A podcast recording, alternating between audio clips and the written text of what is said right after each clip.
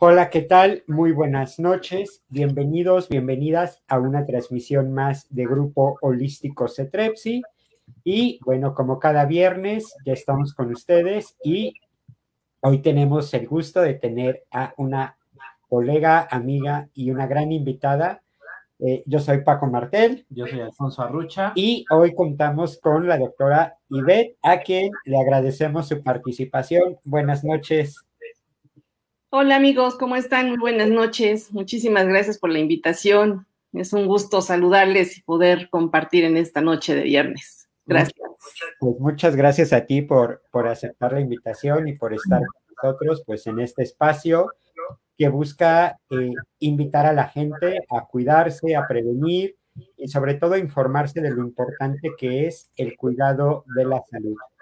Bueno, como, como te habíamos comentado, empezamos con una eh, pregunta para nuestro auditorio que va a estar apareciendo constantemente aquí abajo en los eh, banners para los que nos siguen en Facebook y bueno, para los que nos siguen en Insta. La pregunta a continuación nos las va a plantear Ivette. Entonces, ¿qué pregunta te gustaría hacerle a nuestro auditorio? Ah, bueno, pues yo creo que mm, es una charla abierta y a mí me gustaría mucho que pudieran tener como esta apertura de poder preguntar cuáles son sus dudas, ¿no? Con respecto a los cuidados, a la salud, a la prevención, sobre todo, por ejemplo, de infecciones, ¿no? Entonces, que sin miedo puedan escribirlo para irlo preguntando, ¿sale? Entonces, se trata de prevención, se trata de educación, se trata de cuidar de nuestra salud, ¿no? Y bueno, las decisiones que tomemos, en un momento oportuno, pues van a ser también pues determinantes precisamente para tener un bienestar, ¿no? En nuestro organismo. Ok, perfecto. Pues eh, no sé si te gustaría empezar con, creo que es la pregunta básica con todos los, los que se dedican al área médica. Eh, ¿Qué es lo, lo, más común que te, que te suele llegar al, al, consultorio? ¿Qué es lo más común que me puede llegar? Bueno, llega, llega sobre todo gran parte de la consulta son pacientes que llegan con problemas de infecciones, dígase urinarias y vaginales, ¿no? Pero mucho también de lo que llega es, me acabo de encontrar una bolita, me acabo de encontrar como una verruga, me acabo de encontrar una lesión, como un barrito. Y bueno, pues es la primera vez que vengo con el ginecólogo. ¿no? Nunca me he hecho un papá Nicolau, nunca me, me he atendido en hacer un ultrasonido, no sé cómo revisar una mama. Entonces también es parte de la consulta, ¿no? Entonces muchas veces ya que está ahí el problema o ya hay una situación un poquito más grave o más delicada o de urgencia es como acude, ¿no? Entonces eso es lo que, de eso se trata, de, evitar llegar como a ese extremo. Ah, ok. Entonces, eh, podríamos decir que, eh, pues, llegan, llegan, mujeres que a lo mejor por eh, alguna situación que les pareció extraña, ¿no? Que se salió como del día a día, es lo que normalmente llega. Sí, es correcto. Ok. Eh, ¿cuáles, ¿Cuáles son algunas de las, de las situaciones, eh, a lo mejor un poquito más, más complejas que te llegan a, que, llegan a consultarte? Llega, llega mucho, sobre todo esta parte de una segunda opinión también. Oye, ¿sabes qué? Por ejemplo, me diagnosticaron una lesión vamos a, vamos a tocar un poquito el tema sobre el virus del papiloma, ¿no? Entonces, me, encontraron una lesión en un papanicolao, en una biopsia, ¿no? Y bueno, pues ahora vengo por una segunda opinión, porque la verdad es que no estoy como muy segura de hacerme el tratamiento que me ofrecieron. Ese, por ejemplo, puede ser una inquietud, ¿no? Actualmente los tratamientos incluso ya se toma mucho en cuenta la edad de la paciente, el tipo de lesión que tiene, si tiene hijos, si no tiene hijos, ¿no? Porque muchos de estos tratamientos que pueden ser cauterizar, cortar, quemar, también pueden dejar una repercusión y después tener problemas para poder poderse embarazar, ¿no? Si es que está en el plan de la paciente buscar el embarazo. Entonces, por eso es que muchos de los tratamientos también se busca que sean conservadores. Se trata de educar también en esta parte de salud sexual, ¿no? Investigar en algunos, en algunos casos también el tipo de virus que se tiene, hay una gran cantidad de virus, hay cerca de 200 tipos de virus de papiloma humano que se han encontrado tanto en seres humanos como en animales. Solamente es un grupo de virus que pueden ocasionar cáncer o verrugas, pero hay un gran grupo de virus que pueden desaparecer solos. Entonces, y hay pacientes, incluso menores de 30 años, que pueden llegar a desaparecer un virus, incluso hasta de alto riesgo, ¿no? Entonces, eh, y pueden tener una prueba positiva a un virus de los de alto riesgo y en un año ya no tener absolutamente nada, ¿no? Porque su sistema inmune es muchísimo más fuerte, pues antes de los 30 años de edad. Realmente ahora los tratamientos van teniendo también una evolución y se va tomando mucho de los aspectos de salud de la paciente. Claro, fíjate que una, de, las, de las varias preguntas que nos, que nos llegaron justo tiene que ver con el tema que acabas de tocar. Pero eh, si quieres, ya tenemos por aquí una pregunta en Facebook. Nos están preguntando, eh, María Elena, sexualmente, ¿cómo disminuye el líbido si te extraen la matriz? Ok. Sexualmente, ¿cómo te, cómo te disminuye si te quitaron la matriz? Sí. Ok. En realidad, eh, es importante también el tipo de cirugía que se realiza al momento de quitar la matriz. Si es una matriz que se retiró por miomas o es una matriz que se retiró por un cáncer, ¿no? Porque muchas veces si es un cáncer avanzado, a veces se requiere tener que quitar el tercio superior de vagina y eso implica también tener que que reducir el tamaño de la vagina. Creo que es importante platicar con la paciente que en la gran mayoría de las cirugías de quitar la matriz no se reduce el tamaño de la vagina. ¿No? Entonces queda del mismo tamaño y la parte también de, em, digamos, de em, respuesta sexual, más bien, pues va a, ser, va a ser igual. Si acaso probablemente si quitan el ovario puede que incluso haya resequedad vaginal o puede que haya una, una menopausia quirúrgica por haber quitado los ovarios y que eso implique tener que manejar, por ejemplo, algún tipo de estrógeno para mejorar las condiciones de la vagina, ¿no? Pero mucho también está en la parte, en la parte aquí, en la parte mental, ¿no? Entonces, hay pacientes que les quitan la matriz y que entonces dicen, bueno, fue lo mejor que me pasó porque entonces no estoy pensando con que me, me tengo que embarazar, por ejemplo, ¿no? Entonces, creo que también eh, es parte de platicar con las pacientes el tipo de cirugía que se va a realizar, ¿no? Que, va a quedar en una misma longitud, que la parte de eh, lubricación, que la parte de la respuesta sexual, pues puede ser exactamente la misma, ¿no? Entonces probablemente haya que esperar los tiempos de cicatrización, ¿no? Y si hay necesidad de buscar una ayuda terapéutica, pues hacerlo, ¿no? Entonces, si acaso Puede ser que de repente se requiera un uso de un lubricante para poder mejorar eh, las condiciones de la vagina, pero eh, si hay una, una, disminución del deseo, bueno, pues probablemente sí se requiera mejor ver a un especialista en, terapia sexual para poder ver qué otros factores pudieran influir, ¿no? En esta disminución del deseo. Sí, porque eh, al hacer una, una cirugía de alguna manera invasiva, puede llegar a generar pues, ciertos pensamientos, puede, generar ciertas reacciones, incluso, eh, no sé si, si te ha pasado en consulta, que a lo mejor se refuercen como algunos mitos, ¿no? En relación a, eh, pues justo a la cirugía, a, ahorita a lo del, lo del BPH que estabas mencionando hace un, hace un momento, eh, creo que es algo muy, muy importante. No, no sé si te ha llegado en, consulta que alguna persona eh, pues refuerza algunas creencias o algunos mitos justo por la falta de información. Sí, realmente es correcto. O sea, a veces se, se requiere hacer una consulta muy extensa para poder resolver todas las dudas que pudiera tener una paciente, poder eh, aclarar incluso muchas de las cosas que pueden ver en el internet o que la comadre le dijo o que el fulanito o que de repente incluso a veces el propio médico le, le comentó, ¿no? Entonces, realmente está escrito, ¿no? O sea, no, no hay nada oculto, ¿no? Sobre los protocolos de acción, ¿no? Precisamente para el manejo de enfermedades. Justo ahorita que comentabas lo que se lee en Internet, eh, tenemos aquí una pregunta, nos dice Daniela, hola, buenas noches. La otra vez vi un artículo en Internet que decía que las vacunas contra el COVID tienen alteraciones en el ciclo menstrual. ¿Qué tan cierto es esto? Saludos a ustedes y a la invitada. Muchas gracias. Gracias, gracias. Mira, en realidad, la vacuna del COVID que se está colocando puede tener, yo siento que puede tener efectos en o la propia enfermedad más bien, puede tener efectos secundarios.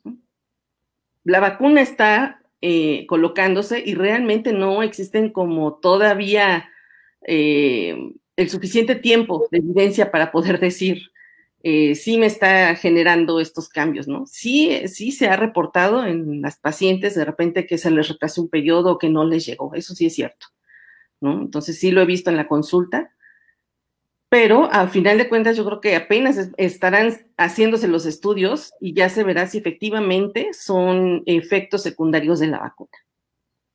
¿no? Pero en realidad todavía es como, como casos muy aislados, ¿no? Porque a quien se vacune no le pasa absolutamente nada, ¿no? como hay quien le puede dar COVID y pasó como si nada la enfermedad, ¿no? Pero hay quien dice, me dio leve, pero me pegó durísimo, ¿no? O sea, me dejó secuelas muy duras. O sea, yo he tenido pacientes que llevan tres meses y no han recuperado el olfato y el gusto, por ejemplo. ¿no? Entonces, realmente puede pegar de diferentes maneras la enfermedad. Ok. También, este, acuérdense para los que nos están viendo en Instagram que también estamos pendientes de las preguntas que escriban por ahí, entonces pueden hacerlas sin, sin ningún problema. Nosotros estamos, estamos aquí. en todo. Estamos en todo.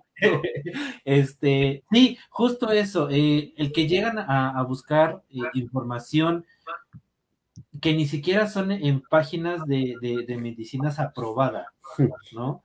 que es el artículo de El Rincón del Vago, que es el artículo de Ya te enteraste de esto, que es el artículo, vaya. Las cadenas. las cadenas, ¿no? Las imágenes. Eh, y como bien dices, todavía no tenemos el, todavía no tenemos el tiempo suficiente para decir, ah, ya pudimos realizar este estudio, ya lo comprobamos, ya hicimos nuestras ventanas este, de investigación, ya abrimos las ventanas de tiempo, eh, hicimos el pre, el durante y el post, ¿no? Es, es algo muy, muy, muy, rápido en relación a la pregunta de la vacuna COVID. Es correcto. Sí. Eh, buscando por aquí. Eh, una de las preguntas que nos mandaron. Una de las preguntas que nos mandaron. Un paciente, déjame le encuentro por aquí, por aquí. Ah, aquí está. Eh, Dice, eh, me detectaron BPH hace nueve años. Una paciente de 33 años, dice, me, detectaron BPH hace nueve años. De ese tiempo a la fecha he estado llevando un control realizado por Papá Nicolau cada año. Hace dos años me realizo el que detecta el genotipo del BPH que se porta. Hace un año de la lista de genotipos todos salieron negativos. Sin embargo, en este año que me volví a realizar este estudio, me apareció positivo el genotipo 18. ¿A qué se debe que en estos estudios pasados saliera negativo y ahora positivo? ¿Y qué tan riesgoso es ese genotipo? Ok. El, genotipo 18 es precisamente de los virus que llegan a ocasionar el cáncer cervicouterino.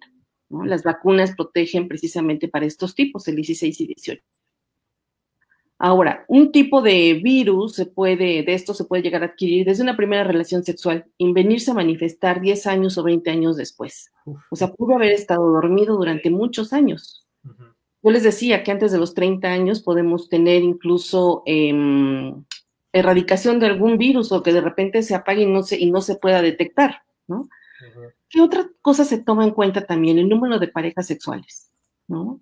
hay serotipos, hay, hay virus incluso que llegan a ser muy agresivos. Hay, en, Brasil hay casos de cáncer cervicuterino en pacientes de 18 años, de 17 años, ¿no? Porque se llega a pensar que las cepas pueden ser muchísimo más agresivas. Recordar que los virus van mutando, ¿no? Entonces, las vacunas protegen para los virus 16 y 18 principalmente. Hay otra que, vacuna, que protege para los virus 6 y 11, que son los que ocasionan verrugas, ¿no? Pero eh, puede ser que ese virus haya estado ahí dormido también durante muchos años y que, bueno, pues se, puede, se viene a manifestar ahorita, ¿no? Si es que las defensas bajan o si las condiciones de salud eh, no son tan buenas, pues es por eso que se hace, se, hace presente, ¿no? Entonces, em, por eso es que es importante que, que, aún así, de todos modos, bueno, si tienen forma, incluso pues el hecho de colocarse una vacuna, ¿no? Que las vacunas precisamente van a proteger para estos serotipos.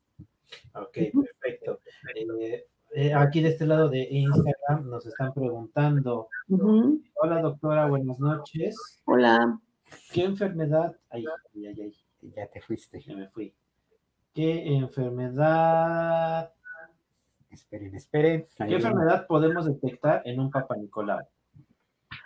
Ok, el Papa Nicolau pues es una prueba que, se, que principalmente nos sirve para poder investigar si no hay lesiones eh, premalignas en el cuello, ¿no? o incluso detectar un cáncer que apenas está empezando. Pero también nos sirve para poder identificar si hay infecciones por bacterias, por hongos, por parásitos o por virus. Entonces, en realidad, para eso también nos puede servir un Papa Nicolau. Sin embargo, también cuando existe una infección muy fuerte, a veces lo recomendable es primero dar el tratamiento y después hacer el estudio de Papa Nicolau, ¿no? porque entonces nos puede dar un, eh, un, margen de error. O sea, puede tener un margen de error de un 15% en Papa Nicolau. Es decir, todo está normal, ¿no? Pero dado que si había un sangrado, si de repente había una infección muy fuerte, pues puede ser que, que reporten, ¿no? Pues eh, esta parte de las infecciones, pero no se detectaron las células que son importantes de evaluar.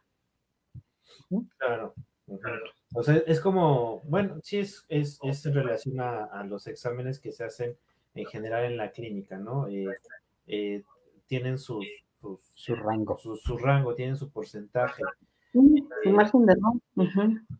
Como en, en relación a la, a la, pregunta pasada sobre, sobre la paciente de, que tiene BPH desde hace nueve años, uh -huh. eh, podríamos estar hablando que a lo mejor el virus simplemente estaba dormido y por alguna situación eh, pues, física, una situación ajena a, a, la persona, el virus se, se, se disparó de cierta manera. Sí, si se, si se, tiene, si se tiene una nueva pareja, pues ahí es donde muchas veces se puede llegar a adquirir también. Ok. ¿no? Entonces. Eh, otra pregunta que nos están, nos están haciendo es, eh, ¿el estrés tiene alguna influencia en el periodo menstrual? Es decir, ¿es causa de que cuando estamos bajo mucho estrés, el periodo sea más doloroso y el flujo más abundante? Mira, puede haber muchos factores que pueden influir en nuestro periodo menstrual. Un ciclo menstrual normal es de cada 28 días, se puede adelantar o se puede atrasar una semana, que eso es normal. Uh -huh. Y se puede atrasar o adelantar y va a depender mucho también, ¿no? De si estuvimos estresados, estresadas, por supuesto, si hicimos un viaje, si hicimos un cambio de alimentación, si nos, subimos, si nos pusimos a dieta, por ejemplo, ¿no? Si de repente tuvimos uh, alguna situación en, el, en, nuestro trabajo con la pareja, con los hijos, etcétera. O sea, puede haber factores externos que influyen, ¿no? Actualmente se ha visto también que, por ejemplo, esta parte del confinamiento, pues ha hecho que estemos más guardados y no nos dé el sol. Entonces, nos, lo, la, nuestros niveles de vitamina D incluso han llegado a bajar.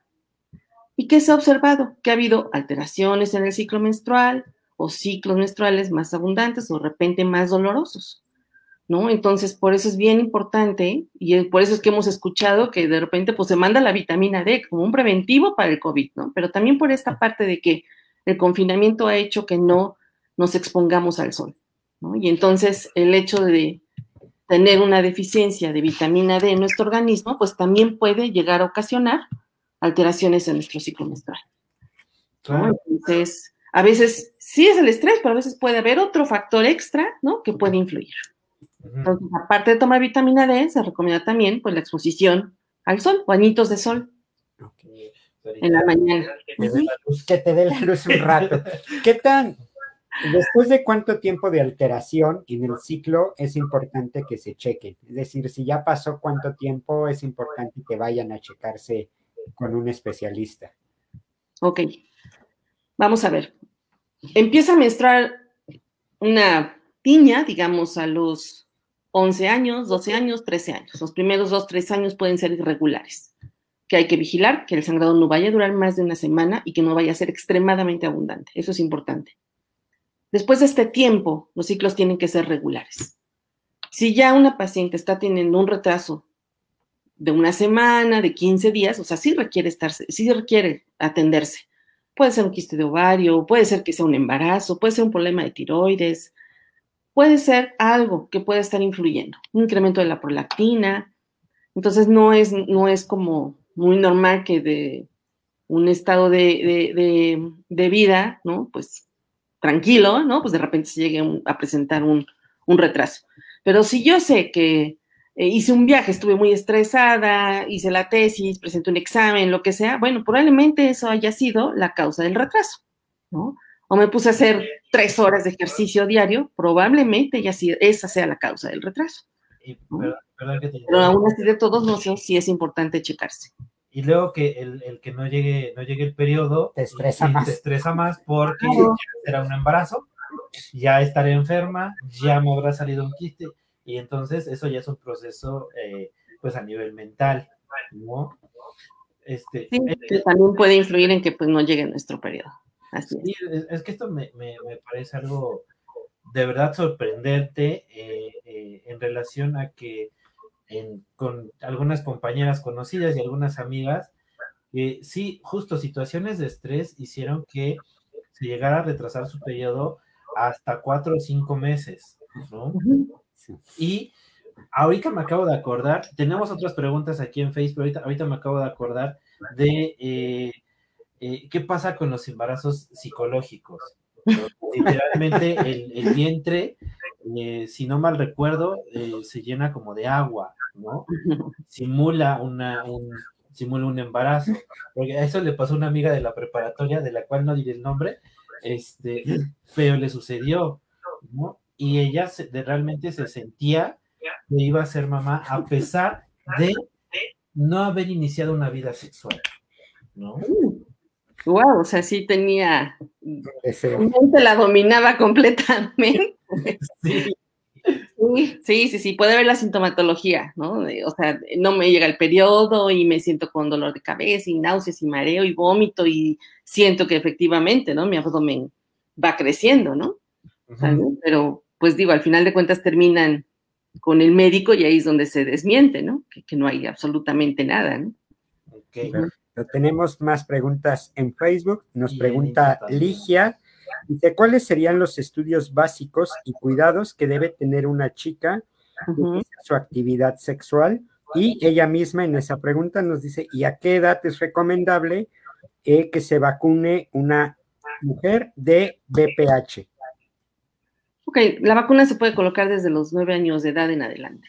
Entonces, incluso estas pruebas que son PCR o capturas de híbridos, también nos pueden servir para verificar si, si no se es portadora de un virus, pues también se puede colocar una vacuna.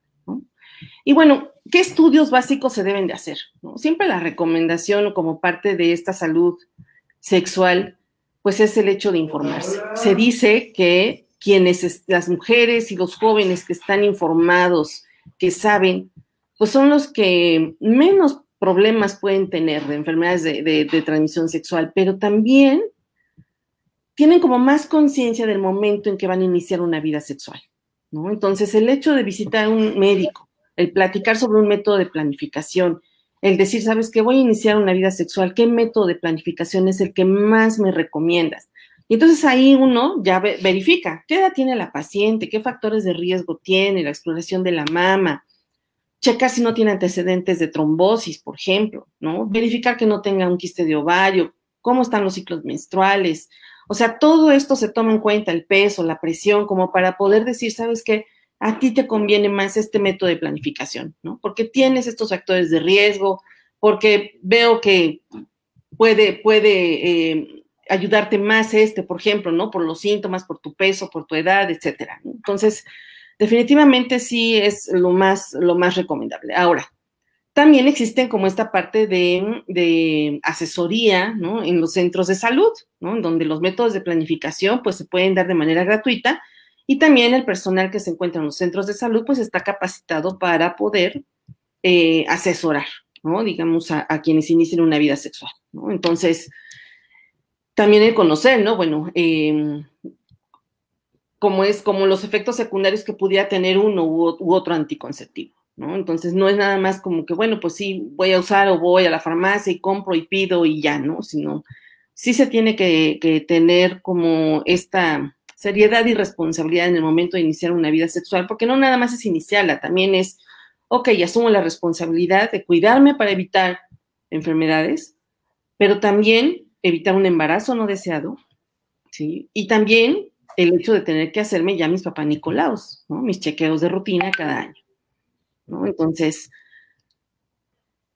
si se tiene una nueva pareja, pues ahora es como más común el decir, ¿sabes qué? Pues yo requiero que nos hagamos como este estudio de perfil de enfermedades de transmisión sexual, ¿no? Pues es el herpes, sífilis, HIV, eh, hepatitis, ¿no? Y bueno, un chequeo los dos puede ser em, el, hombre, por ejemplo, con el urólogo, con un especialista en, en sexualidad, y en el caso de las mujeres, pues por ejemplo con el, con el ginecólogo, ¿no? Para poder aclarar dudas y verificar que, no que todo esté en orden. Exacto. Si no teman pedirle a su nueva pareja un estudio, ¿no? Finalmente es cuidado de los dos y es responsabilidad de los dos. Entonces, sí, sí, porque que de repente, ¿no? Ya inició una vida sexual y dicen, oye, es que, ¿qué crees? Tuve un contacto y ya, ya noté unas verrugas, o ya noté que tengo unos granitos, ¿no? Y entonces pues es ahí donde muchas veces empieza como este, este temor, ¿no? Y entonces eh, iniciar un tratamiento, pues el diagnóstico, el tratamiento, y el decir, chino, pues tenía verrugas y es el sexo oral, por ejemplo, ¿no? Y hay que saber que, por ejemplo, las verrugas, pues también pueden llegar a aparecer en la cavidad oral, ¿no? Y también puede llegar a darse un cáncer de, lengua, un cáncer de, paladar, por ejemplo, ¿no? De cuerdas bucales, ¿no? Entonces, por eso es que es bien importante como esta parte de una consulta previa para poder, ¿no? Hasta decir, ¿sabes qué? También hace el amor con la luz prendida, ¿no? O sea, no siempre oscurita, pues para que te puedas dar cuenta, ¿no? Si no tiene algo raro y extraño. Sí, o sea. Sí, sí, no, en oscuras siempre. Siempre verifiquen la calidad de sus alimentos, es muy importante. Porque las enfermedades están al orden del día. Y sí. Justo en este tema de, las enfermedades, nos pregunta María Elena, ¿cómo se detecta el virus del papiloma humano y cuáles son los síntomas? Bueno, si son verrugas, pues sí va a ser muy evidente, ¿no? Hay que recordar las verrugas que pueden aparecer en el cuello, en las axilas, en cualquier otra parte del cuerpo. Los ojos de pescado, los mezquinos en los niños, que a veces es más común verlos en los niños, ¿no? Son virus de papiloma humano. ¿Sí? Todas esas verrugas que vemos son virus de papiloma humano, pero muchos de estos virus normalmente se tratan y puede que ya no vuelvan a salir. Lo de los que hay que tener cuidado son precisamente de los virus que se dan por contacto sexual, los que pueden estar en el, en el área genital, en el pene, en el escroto, en el varón, por ejemplo, en la vagina, en la mujer, ¿no? Estos tipos, estos virus pueden ocasionar verrugas y a veces son evidentes, ¿no? Pero a veces son verrugas que se van colocando una verruga encima de otra, encima de otra, y entonces se ve como una pequeña coliflor, así como un brócoli, ¿no? Una tras otra. Hay virus que se van a diagnosticar a través de una colposcopía, a través de un papanicolao o a través de un estudio de PCR o de captura de híbridos, ¿no? Entonces podemos tener también un papanicolao que sale normal, pero mi PCR dio positivo a virus de papiloma humano. O sea, sí se tiene, pero pues está dormido, no está generando un daño a nivel celular, está ahí pasivo, digamos, ¿no? Entonces, esos son como los estudios, parte de la colposcopía, el papanicolau, y si es necesario, pues una biopsia para corroborarlo. Entonces es importante los chequeos de cada año, porque podemos tener en un año todo normal, todo bien, y en un año poder aparecer una lesión. Y una, vez que se detecta cualquier eh, cualquier situación a ese nivel, por ejemplo, un, virus, una, infección, eh, es recomendable que ese seguimiento sea año con año o también en un periodo de cada seis meses, por ejemplo. Sí, exactamente, ya el médico indicará, ¿sabes qué? Tu próximo chequeo será en seis meses, ¿no? Dependiendo de la lesión y dependiendo del tiempo de vigilancia. ¿no? Se dice que incluso a veces, ¿no? Bueno, ya se atendió una lesión por virus, los siguientes dos años han salido negativos los estudios, perfecto, probablemente la paciente regrese a sus chequeos de cada año, ¿no? Sí, entonces por eso ya lo, ya lo indicará, pues en todo caso, su, eh, médico. Eh, por acá por Instagram no los tenemos olvidados, tenemos dos preguntas. Ajá. Eh, la pregunta es, doctora, ¿qué son los lipomas y cuál es el tratamiento? ¿De los lipomas? Ajá, está como... Bien. Ah, bueno, los lipomas es un tumor de grasa, ¿no? Y normalmente el tratamiento es la extracción. Entonces, eso normalmente puede ser un oncólogo o un dermatólogo, dependiendo del tipo de lesión, eh, del tamaño de la lesión y dónde estén localizados. ¿no? Ujú. Y Es un tumor benigno el lipoma. bien, otra pregunta que nos hacen, eh, ¿qué tan delicado es cuando una persona no tiene menstruación por varios meses hasta en un año? ¿Eso es grave y cómo se puede atender? Ok, hay que tomar mucho en cuenta la edad de la paciente también. ¿no? Eh, normalmente sí hay que hacer estudios hormonales, sobre todo para investigar si no se trata de un problema de ovario poliquístico. Eh, un problema de hipotiroidismo también puede llegar a ocasionar el hecho de que una mujer no menstrue. Y bueno, en realidad el endometrio no se forma en el interior de la matriz. El endometrio es esa capa que se da en el, crece en el interior de la matriz y se descama cada mes y es la menstruación.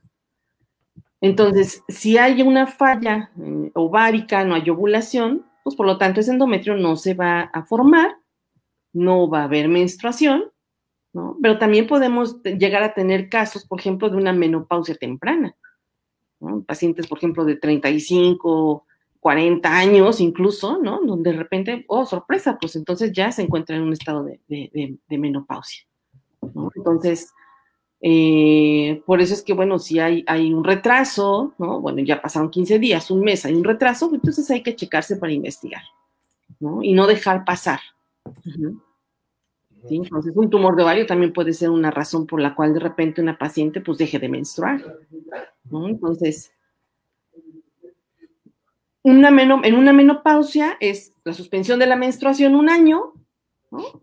Se confirma que efectivamente la paciente ya está en una menopausia, ¿ok? Entonces, una vez que se completó este año de no menstruar, jamás tiene que volver a presentar un sangrado. Si es que ya se confirmó que efectivamente está en una menopausia. ¿sí? Entonces, se presenta un sangrado y ya tiene 60 años, 65, 70 años, entonces hay que investigar. Un cáncer de ovario, un cáncer de endometrio, que eso normalmente no lo diagnostica un papá Nicolau. Claro. Ya son otro tipo de estudios. Aquí eh, igual en Insta nos comentan, pero, pero también hay lipomas cervicales, ¿verdad? Un saludo. ¿Lipomas cervicales? Ajá. Puede haber como quistes de Nabot en el cervix, que son quistes que se forman con moco y pueden a veces, a veces ser grandes. Entonces, eso es lo que más común se puede ver en el cervix, ¿no? Ok. Eh, bueno, ahorita por, por el momento ya contestamos varias preguntas. Ya tenemos. Otra de, de otra paciente dice, mm, mm, mm, hablando del VPH, dice, ser portadora de este virus puede ser un factor que determine el logro de un embarazo. Si está una lesión en el cervix, hay un proceso inflamatorio o hay una eversión o de repente eh, toda, toda esta lesión que puede haber en el cervix sí puede ser un impedimento, dado que es una reacción inflamatoria la que puede estarse generando en esa zona y formar mucho moco. Y desde ahí puede ser que los espermas no puedan ascender. ¿no? Entonces, por eso lo recomendable es que antes de buscar un embarazo, una consulta para checar papá Nicolau, checar que no estén anémicas, que la glucosa esté normal, que la presión esté normal, que si hay una infección urinaria se trate, que si hay infección vaginal se trate, tomar el ácido fólico los dos, evitar exposición a sustancias tóxicas, ¿no? Si de repente están en contacto tomando algún medicamento, ¿no? Pues ver la posibilidad de poderlo cambiar o suspenderlo si es que están, este, por ejemplo, con antidepresivo, medicamento para bajar de peso, no sé. ¿Sale? Entonces sí es recomendable mejor antes de buscar el embarazo, acudir a consulta, checar que todo esté en buenas condiciones y entonces ahora sí ya exponerse al embarazo, ¿no? Y entonces esto reduce también mucho los riesgos y complicaciones, ¿no? Porque no es lo mismo que ya se estando embarazadas y ahora, chin, pues hay una infección bien fuerte, vaginal, urinaria, y entonces nosotros como ginecobstetras nos limitamos mucho también al manejo de antibióticos y medicamentos, ¿no? Pues preferible mejor exponerse al, al embarazo en un mejor estado de salud. Perfecto. Tenemos más comentarios y preguntas en Facebook. Flore Martínez dice, felicidades, doctora Ivette. Muchas gracias. Siempre muy profesional y muy humana. Gracias, gracias. Flor. Muchas gracias, Flore, por estar aquí con nosotros en la transmisión. Y Teresa dice, ¿hasta qué edad debemos hacernos un estudio de mastografía y papá Nicolau? Perdón, perdón, a ver. Me Dice, ¿hasta qué edad debemos hacernos un estudio de mastografía y papá Nicolau? Ok. El estudio de mastografía, pues se hace a partir de los 40 años de edad. Y por cierto, octubre, pues es el mes de la prevención, ¿no? Y hay muchos lugares también en donde, eh, pues se colocan como, como ofertas, podemos decir, ¿no? Para que las pacientes puedan tener acceso a poderse hacer una mastografía y un ultrasonido, ¿no? Que lo recomendable es eso, hacer ultrasonido y mastografía. Así que aprovechen, ya que vamos a entrar a octubre. octubre. Es un excelente regalo para octubre, regalarse este cuidado de salud. Así es, y en Puebla existen precisamente especialistas en mama, o sea, radiólogos especialistas en mama. ¿no? Entonces, en el hospital donde yo trabajo hay una radióloga especialista en mama, muy buena. Entonces, si de repente alguien quisiera conocer los lugares donde se pueden hacer algún estudio de este tipo, me pueden escribir, con mucho gusto yo les comparto los lugares donde se pueden realizar y tener la opinión pues de un, de un experto en mama, ¿no?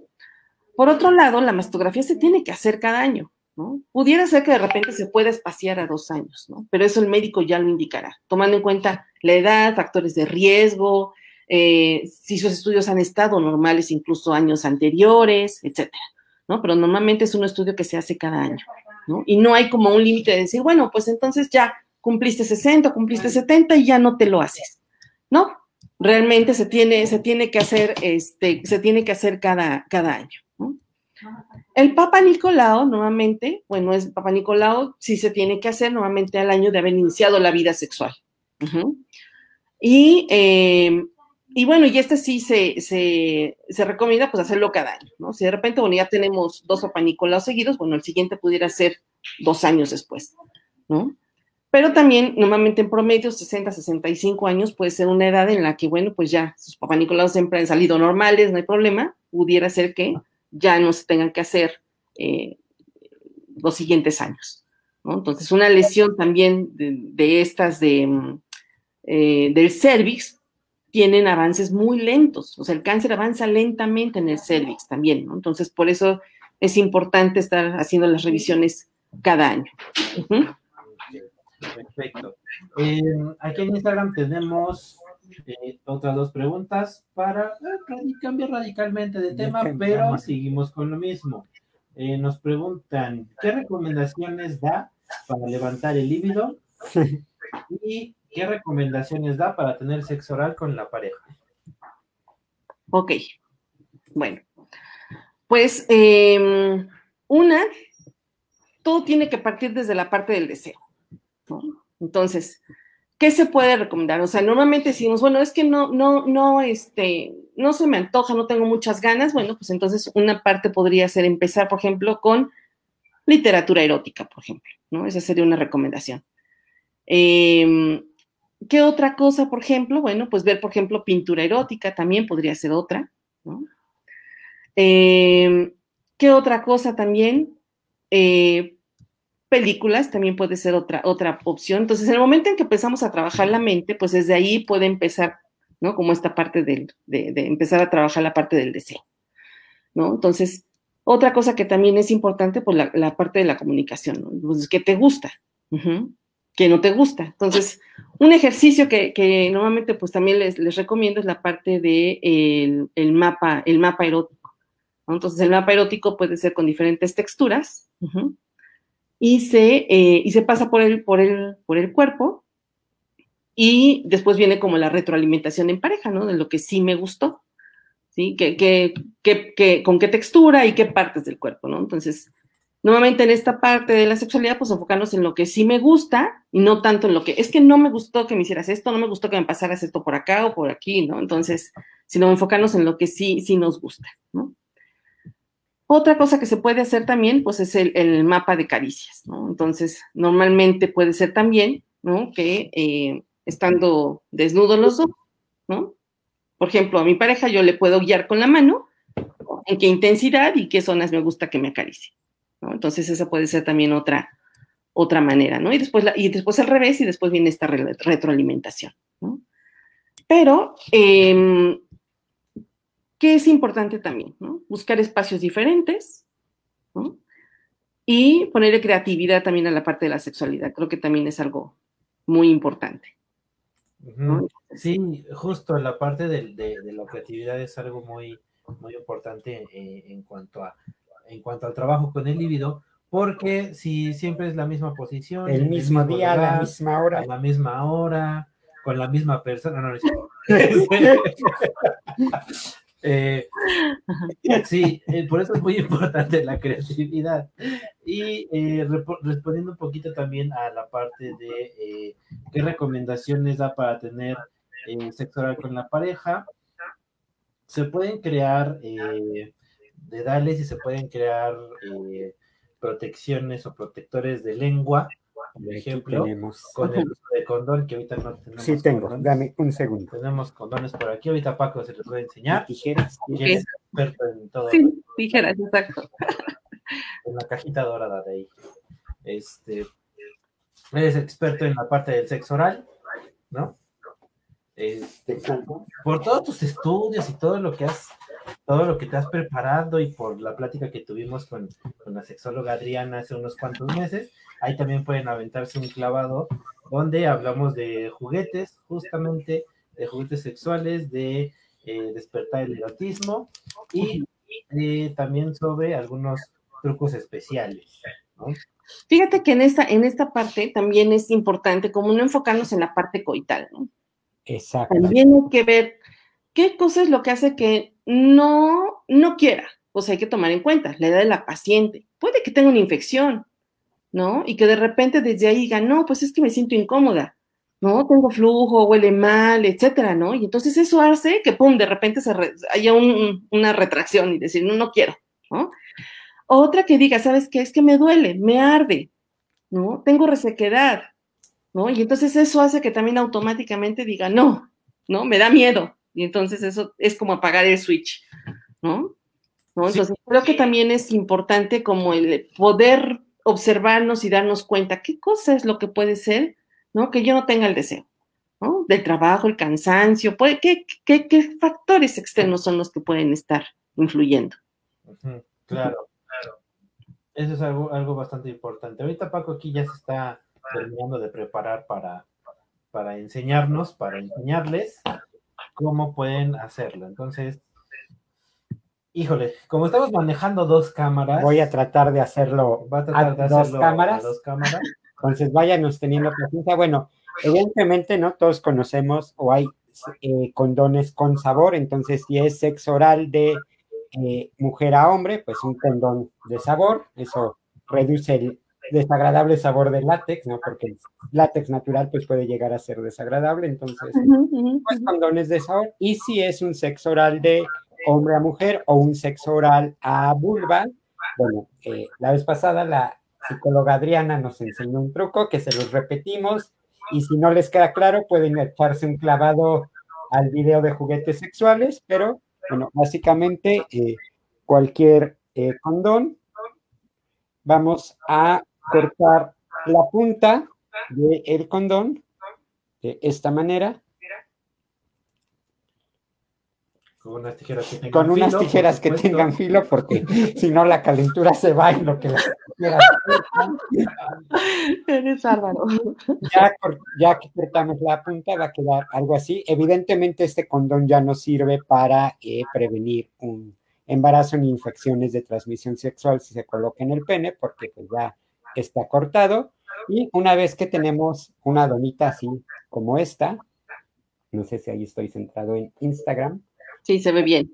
Una donita como esta, vamos a hacerle un corte a un lateral de esta manera, nuevamente con unas tijeras que tengan filo. Y una vez que cortamos, entonces extendemos y nos queda. El picado, ¿no? Ah, no. Nos queda una y, nos queda una mallita como esta que se puede colocar sobre la vulva. Con eso podemos hacer pues un protector para evitar eh, alguna infección de transmisión y en caso también de hacer algún tipo de sexo oral anal. Con esta mallita, pues nos podemos proteger y pues se crea un método de protección económico porque este tipo se venden, pero pueden ser caros. Si tenemos a la mano cualquier tipo de preservativo, con eso se puede hacer. Por cierto, nosotros tenemos varios en el consultorio, entonces si quieren pasar por sus por condones, eh, dotación. dotaciones de condones de manera gratuita, pues den su vuelta ya por el consultorio. Muy bien. Bueno, que los dentistas también ocupan estas, este, ¿cómo se llama? Así como cuadritos, ¿no? Precisamente para los tratamientos que también se pueden llegar a, a utilizar. De látex. Muy bien, pues en relación a preguntas, ya estamos al parejo. Eh, ya aquí, pues, algo que a mí me, algo que a mí me, me- me surgió la duda mientras estábamos planeando todo esto de, de- de la plática, es cuáles, cuáles son, o cuáles diría doctora que son como los mm, las, las acciones más comunes que, o, no, no es cierto, perdón, los errores más comunes que llega a tener una mujer en el, en el cuidado de eh, sus genitales. Ok, Puede traer alguna infección o algo así. sí, y creo que era también algo importante porque se trata de la prevención, ¿no? Creo que de los errores más comunes es como esta parte de el uso de jabones, sprays, perfumes, cremas, ¿no? Que se pueden llegar a colocar en el área genital y que normalmente esto puede llegar a ocasionar un cambio de pH, ¿no? Y predisponerlas precisamente a infecciones vaginales con más frecuencia, ¿no? Entonces, eh, ¿qué otra cosa? Pues a veces como esta parte de, de el uso de, de ropa interior, normalmente pues se recomienda sí la ropa de, ropa de algodón, ¿no? Entonces, como para evitar, digamos, que se guarde humedad. Pero otra cosa también, el uso de los pantiprotectores, ¿no? Hay quien usa pantiprotectores diario, ¿no? Y eso normalmente no se recomienda. ¿no? Entonces, normalmente el algodón, pues permite que se pueda haber una, una eh, absorción de humedad, ¿no? Y que entonces no que exista un pantiprotector de por medio, ¿no? Que al final de cuentas puede llevar también a, a la cuestión de las infecciones vaginales, ¿no? Ok. Eh, ¿Qué otra cosa también? Bueno, pues eh, toallas sanitarias que pudieran ser de repente con cantidad de cosas de olor y de que le ponen eh, aloe y que le ponen manzanilla y eso. Entonces, bueno, entre más cosas también puede ser que sea más irritativo, ¿no? Entonces, entre más neutro posible, mejor. Sí, y en relación a eso, algo que nos, algo que comentó la, la, la sexóloga Adriana la vez que estuvo con nosotros, es que una vagina y un pene deben oler a una vagina y a un pene. No deben Es de correcto. que a margaritas, que a rosas, que a vainilla. No, pero, Pero limpios, por favor, limpios, por favor. porque tampoco. Porque tampoco es como de, ay, bañado en cuatro días y órale". Este, eh, gracias a Aide por recordarnos. Nos, si es cierto. gracias, tenemos nuestro grupo de WhatsApp, solo que ca- como casi no se mueve, pero qué bueno que ya hay movilidad por allá. Les agradecemos a las personas que hacen favor de estar en nuestro grupo de Trepsi. Recuerden que está anclado como el primer comentario de nuestra página. Ahí están las preguntas, vamos avisando de los temas. Entonces pueden mandarnos sus preguntas por ahí. Nos preguntan, me gustaría eh, preguntar qué se recomienda para una joven que tiene anorexia y casi dos años sin menstruación. Ok. Yo siento que ahí debe de ser un tratamiento en conjunto con precisamente un terapeuta que atienda estos casos, psicólogos normalmente, pero también con un nutriólogo. Entonces, eh, la definición de salud de la Organización Mundial es este equilibrio entre la salud física, mental y social. Entonces, en realidad, em, podemos, si tenemos un problema de nuestro organismo, ¿no? pues también eh, puede haber una situación psicológica que hay que atender. O sea, no solamente a veces enfocarnos en nada más en la parte corporal, ¿no? Y muchas veces también investigar, ¿no? Cómo está la parte social, ¿no? Porque también puede ser que eso sea lo que pueda afectar y que pueda tomar estas conductas alimenticias. Sí, ¿no? claro. Entonces es normal que no menstrue, ¿no? Pero también no nada más eso, sino se pueden dar otro tipo de problemas, ¿no? Una descalcificación, por ejemplo, ¿no? Por, por no tener los nutrientes eh, adecuados. Y Es multi, es multi, eh, Disciplinario. disciplinario la atención. Nos habían pedido una plática sobre anorexia y bulimia. Aguante, no estamos Estamos consiguiendo consiguiendo quien nos al mejor instructor pues para darles la, la información adecuada. Entonces, ténganos paciencia. Ojalá pueda ser para octubre. Vamos a, a meterle nitro para conseguir a Al o al ponente que pueda hablarnos de ese tema y que pueda resolver sus dudas. Y bueno, nos habían preguntado por WhatsApp también de la mastografía, pero pues ya, ya la respondieron. Había dicho la doctora, solo para recordar que a partir de los 40, si no me recuerdo, Sí, no me Es correcto. Fotografía y ultrasonido. Y, ah, y justo, qué bueno que lo volvemos a tocar, porque en relación a eso, eh, llega a haber un aumento eh, en el riesgo de generar algún tipo o desarrollar algún tipo de, de cáncer de mama cuando eh, llegan a tener implantes. No que yo sepa, ¿eh? O sea, no es como tal un, un- un factor que se, que, que- que se tome en cuenta como de riesgo, ¿no? ¿Qué si son factores de riesgo? Por ejemplo, tener un antecedente de cáncer de mama por rama materna, no tener hijos o embarazarse después de los 30 años de edad, no amamantar. La otra es empezar una menstruación muy temprana ¿no? y tener una menopausia muy tardía. ¿no? Entonces es mucho tiempo de exposición a estrógenos. El tabaco es otro factor de riesgo, la obesidad es otro factor de riesgo. ¿no? Entonces, incluso hay un algoritmo en Internet, ¿no? Con donde las pacientes pueden colocar ahí, ¿no? La edad, la edad en la que empezó este, su periodo menstrual, si tiene hijos, a qué edad, si le han hecho alguna biopsia, ¿no? Si esta biopsia llegó, a resultar positiva, si ya se hizo un estudio de mastografía. Y entonces ahí se ve cuál es el riesgo de cáncer de mama en las mujeres de su edad, de acuerdo a su em, em, raza, ¿no? Y cuál es el riesgo que tiene esa paciente de desarrollar cáncer de mama. Perfecto. Tenemos otra pregunta más eh, por WhatsApp. Vamos a cambiar un poco radicalmente de tema, un poco radical. Un poco radical. Bueno, el tema es que, va- vamos a cambiar de tema. Dice, ¿pueden preguntar, por favor, cuáles son los cuidados eh, después de un aborto? Ok. Bien, es diferente si es un aborto espontáneo o si es un eh, aborto em, por instrumentación, donde pues, acudieron con un médico y se realizó un, un- un- legrado. Entonces, normalmente eh, la recomendación es pues a los ocho días, ¿no? Acudir precisamente para saber en qué condiciones está la paciente. ¿no? Si le manejaron eh, algún antibiótico, si se le manejó incluso algún analgésico, si no de repente tiene un cuadro de infección. Eh, es importante como la vigilancia después de estas después de, esa intervención, si es que se hizo un legrado, en, los siguientes días, ¿no? De que no vaya a presentar flujo, de que no vaya a presentar un dolor agudo, de que no vaya a presentar fiebre. Porque siempre sabemos que el hecho de una complicación en un legrado es una perforación. Entonces ha llegado a pasar que de repente, pues, eh, una paciente refiere fiebre o refiere eh, mal estado general, dolor, por ejemplo, ¿no? Y pues resulta que, que sucedió un accidente y pues de repente, por, com- no- que no nos podemos dar, que no nos damos cuenta, ¿no? De que sucedió una perforación, ¿no? Entonces es como con cualquier toda intervención quirúrgica, ¿no? O sea, vigilar, temperatura, ¿no? frecuencia cardíaca, que no haya flujo, que no haya como algún dato eh, o, mayor, o mayor cantidad de sangrado, por ejemplo, ¿no? Que podría ser otro, otro dato, ¿no? Si fue de manera espontánea, normalmente pues el médico llega a, a- a corroborar esto, ¿no? A través de un ultrasonido y decir, bueno, pues no hay necesidad de tener que hacer un legrado, fue un aborto espontáneo, lo único que hay que hacer es, acaso, a veces mandar algún antibiótico, no mandar nada, y solamente pues la vigilancia, ¿no? De que el sangrado pues se retire y que no vaya a durar más de una semana.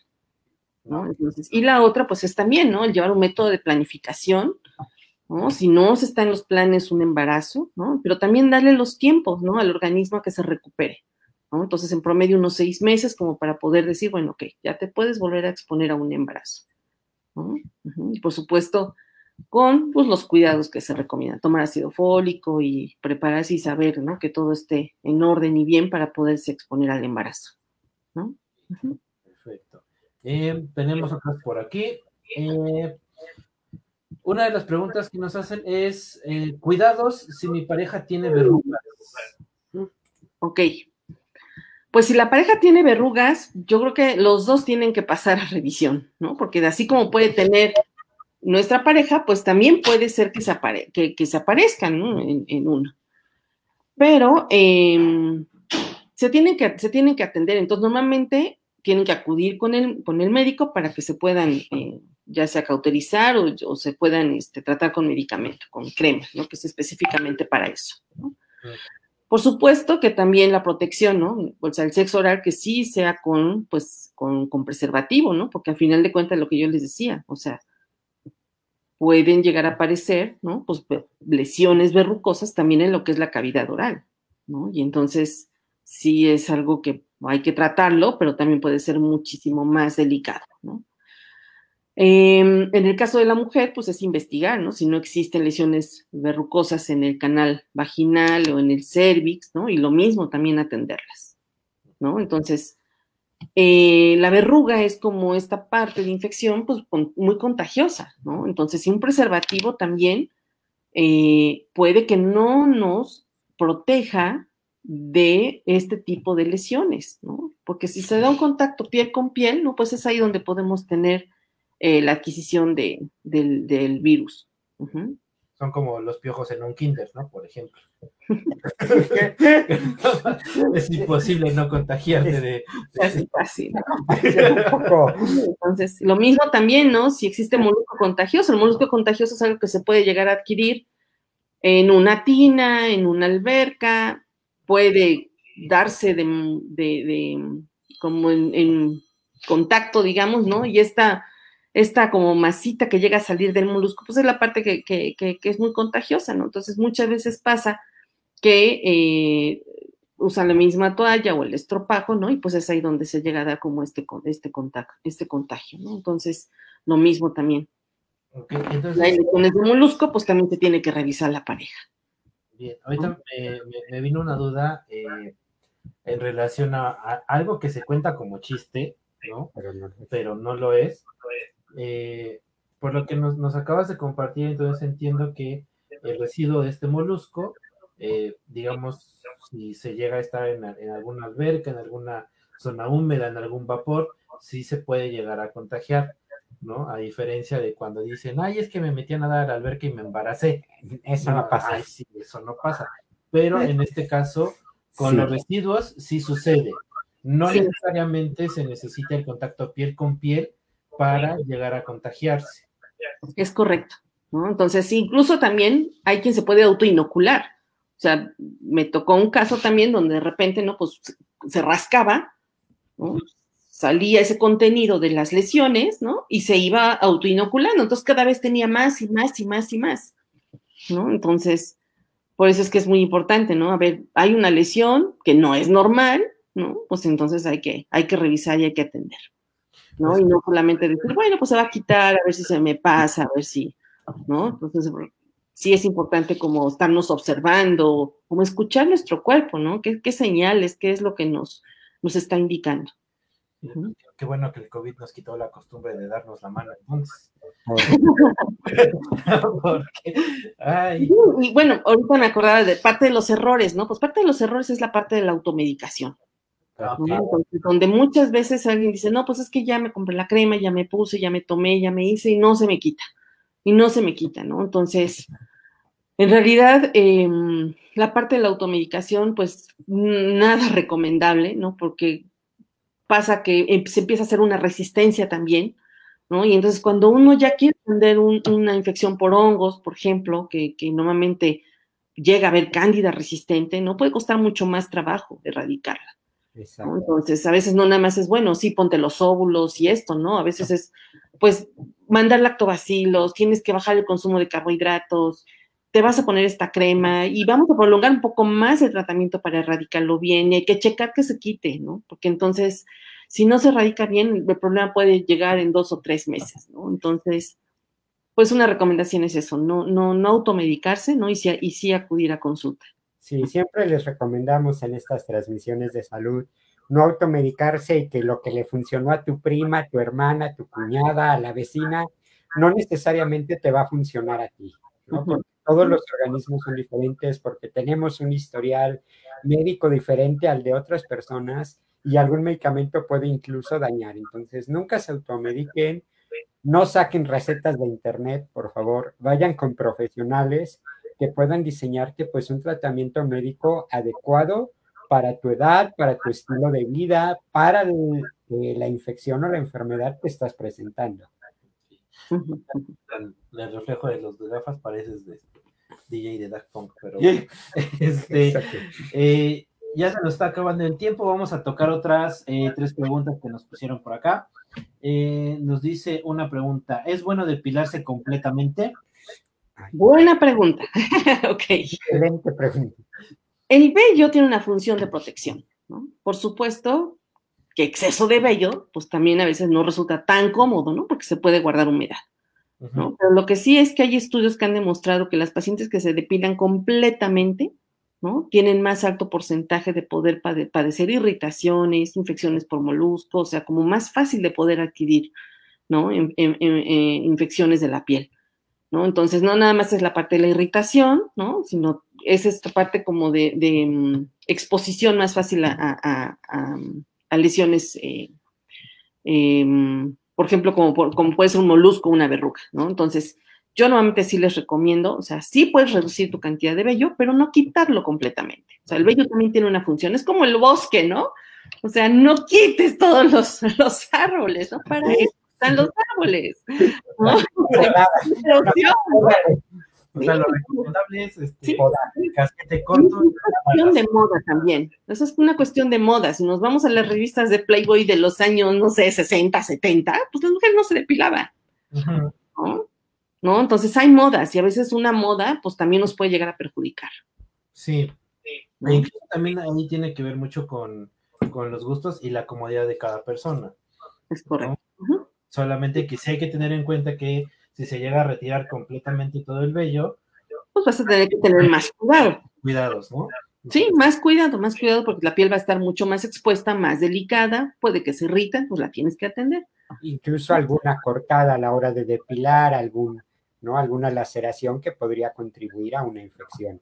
Sí, sí, sí, ahí depende mucho de la depilación, si se la hacen láser o si se la hacen con cera o si se la hacen con rastrillo también, ¿no? Entonces, pues puede haber foliculitis o puede haber también infecciones si es que no es un rastrillo que esté aseado, que esté limpio, por ejemplo, ¿no? O la cera, pues también la quemadura, ¿no? Lo mismo también con el láser puede llegar a pasar, ¿no? Entonces, pues en realidad es que no se recomienda así como quitarlo al 100%, al menos yo no lo recomiendo. ¿No? Y aparte suena doloroso. sí. Eh, otra de las preguntas que tenemos por aquí dice: ¿Un condón siempre me va a proteger de todas las infecciones de transmisión sexual? Bueno, ya habíamos comentado un poquito, ¿no? En realidad no. O sea, nos puede proteger contra unas bacterias o con de repente algunos virus, ¿no? algún parásito, pero este contacto piel con piel que se puede dar con una verruga, que se puede dar con un molusco contagioso, con un herpes incluso, no me lo va, no me va a dar protección un condón convencional, ¿no? Entonces, por eso es importante saber que nuestra pareja esté sana, o sea, que estén sanos. Y también sana psicológicamente hablando. Por favor. Luego salen con cada toxicidad que, ¿para qué les cuento? Y la última pregunta, nos dicen, tengo 25 años, no tengo hijos, salí con BPH y me dijeron que me tienen que hacer una cirugía de cuello de la matriz. Ok. Al principio hablamos un poquito sobre eso, ¿no? Los tratamientos actualmente del virus del papiloma humano se toman mucho en cuenta. ¿Qué tipo de lesión es? ¿Qué edad tiene la paciente? ¿Tiene hijos o no tiene hijos? ¿No? Porque, por supuesto que si es una lesión em, de, bajo grado o con lo que le llaman pues un icono, ¿no? Pues sería muy agresivo hacer un cono. Entonces, pero si ya se tiene una biopsia, por ejemplo, y dice que sí es un cáncer bicuterino, bueno, pues entonces el tratamiento no hay de otra, tiene que ser un cono. Pero ya los tratamientos actualmente son muchísimo más conservadores, tomando en cuenta estos aspectos, la edad, si tiene hijos, si no tiene hijos, el tipo de lesión. ¿no? Entonces no es nada más hacer como que, bueno, sí, te corto, te congelo, te quito, te quemo, ¿no? Ya actualmente ya es, es diferente, ¿no? Y creo que también es importante em, tomar estos aspectos para dar manejos mucho más más conservadores y no tan agresivos a las pacientes. Perfecto, muchísimas gracias. Pues nos acercamos al final eh, de nuestra transmisión. Antes de la recomendación final, eh, nos gustaría que nos compartieras eh, dónde te pueden buscar las personas si desea, bueno, las pacientes si desean tener una cita contigo, dónde te encuentras y cómo le hacen para agendar citas. Claro que sí, bueno, yo estoy en el Hospital Puebla, estoy en el consultorio 707 y bueno, el teléfono para, la, para agendar es el 222-266-3369. Pero en el Hospital Puebla ahí me pueden localizar. ¿Podrías repetir tu teléfono? Por la página de Gine. Gine con Y. ¿Podrías repetir tu número de teléfono y el 222 ¿Sí? 266-3369 y el consultorio es el 707 del Hospital Puebla. Perfecto. Pues ya saben, a todas las personas, todas las mujeres que nos siguen por diversos, eh, diversas nuestras redes sociales, Facebook, Instagram, o nos escuchan a través de nuestros podcasts y se encuentran en la ciudad de Puebla, bueno, la doctora Ivette puede ayudarlas, puede acompañarlas en esta orientación y en este tratamiento. Y bueno, pues, ¿qué recomendación final te gustaría dejar para todas las personas que nos están escuchando? Bueno, creo que una recomendación que normalmente yo se las hago a mis pacientes es esta parte de el uso de jabones, por ejemplo, ¿no? Para el aseo, un jabón neutro. Si es un jabón eh, íntimo, pues normalmente tiene que ser también recomendado por un, por un médico, por un, por un especialista, ¿no? Entonces, no todos los jabones que se comercializan o que están van a encontrar en el súper y esos son recomendados, ¿no? Entonces a veces es como esta parte de la moda, es la florecita o es el colorcito y dice jabón íntimo, pero puede ser que no sea el mejor, el, más indicado, ¿no? Entonces pueden ser jabones normalmente neutros los que se recomiendan, ¿no? Hay jabones que también van a favorecer el desarrollo de los lactobacilos. Los lactobacilos son como nuestras bacterias buenas. ¿no? Entonces, también cuando tomamos algún antibiótico fuerte, se mueren esas bacterias agresivas que nos están afectando, pero también se van a morir nuestras, nuestras bacterias buenas. Entonces, otra recomendación es el consumo de probióticos, lactobacilos, precisamente para poder ayudar a restablecer nuestra flora. ¿no? ¿Qué otra cosa? Un buen secado después del baño, la ropa interior, de preferencia que sea de algodón. Las toallas sanitarias, si es que utilizan toallas sanitarias, pues que no tengan manzanilla, que no tengan aloe vera, que sean lo más neutras posibles. Ajá. El uso de la copa también, digo, yo la recomiendo. Eh, normalmente verificar que sea una copa de, de, de, grado médico y, eh, y, seguir como estas recomendaciones, ¿no? De hervirla antes de usarla, eh, utilizar pues el agua em, de, garrafón o de botellita, digamos, para hacer el, el, enjuague y volverla a colocar y hervirla al final. Em, las manos limpias, por supuesto, al momento de poder eh, manipular una, una, copa menstrual.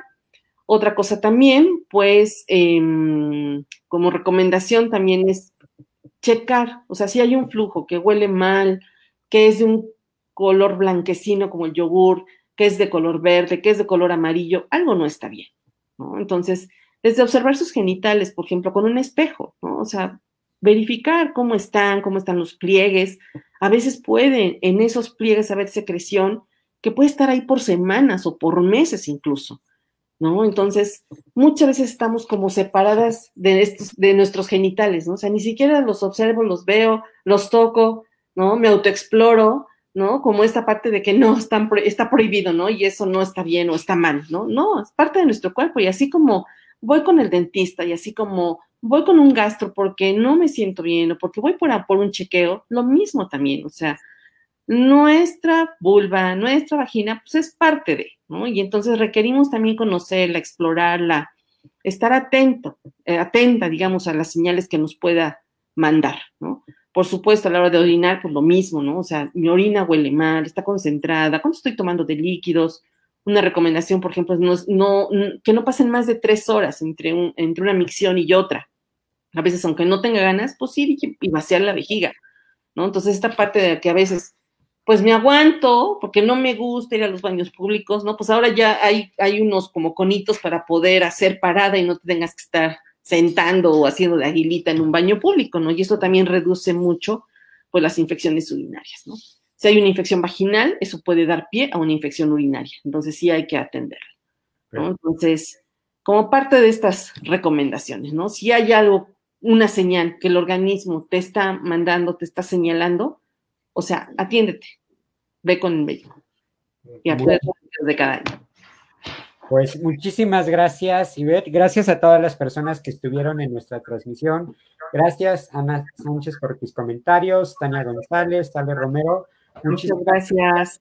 Muchas gracias por los saludos y por estar pendientes de nuestra transmisión. Recuerden que estamos en todas las redes sociales, pueden encontrarnos en Instagram. Agradecemos a los y a las que estuvieron en Instagram, en Facebook y tenemos podcast en varias plataformas. En todas ellas nos encuentran como Cetrepsi, Cetrepsi Grupo Holístico. También tenemos TikTok, entonces, pues tenemos una diversidad. Paco bailando. No, no todavía no.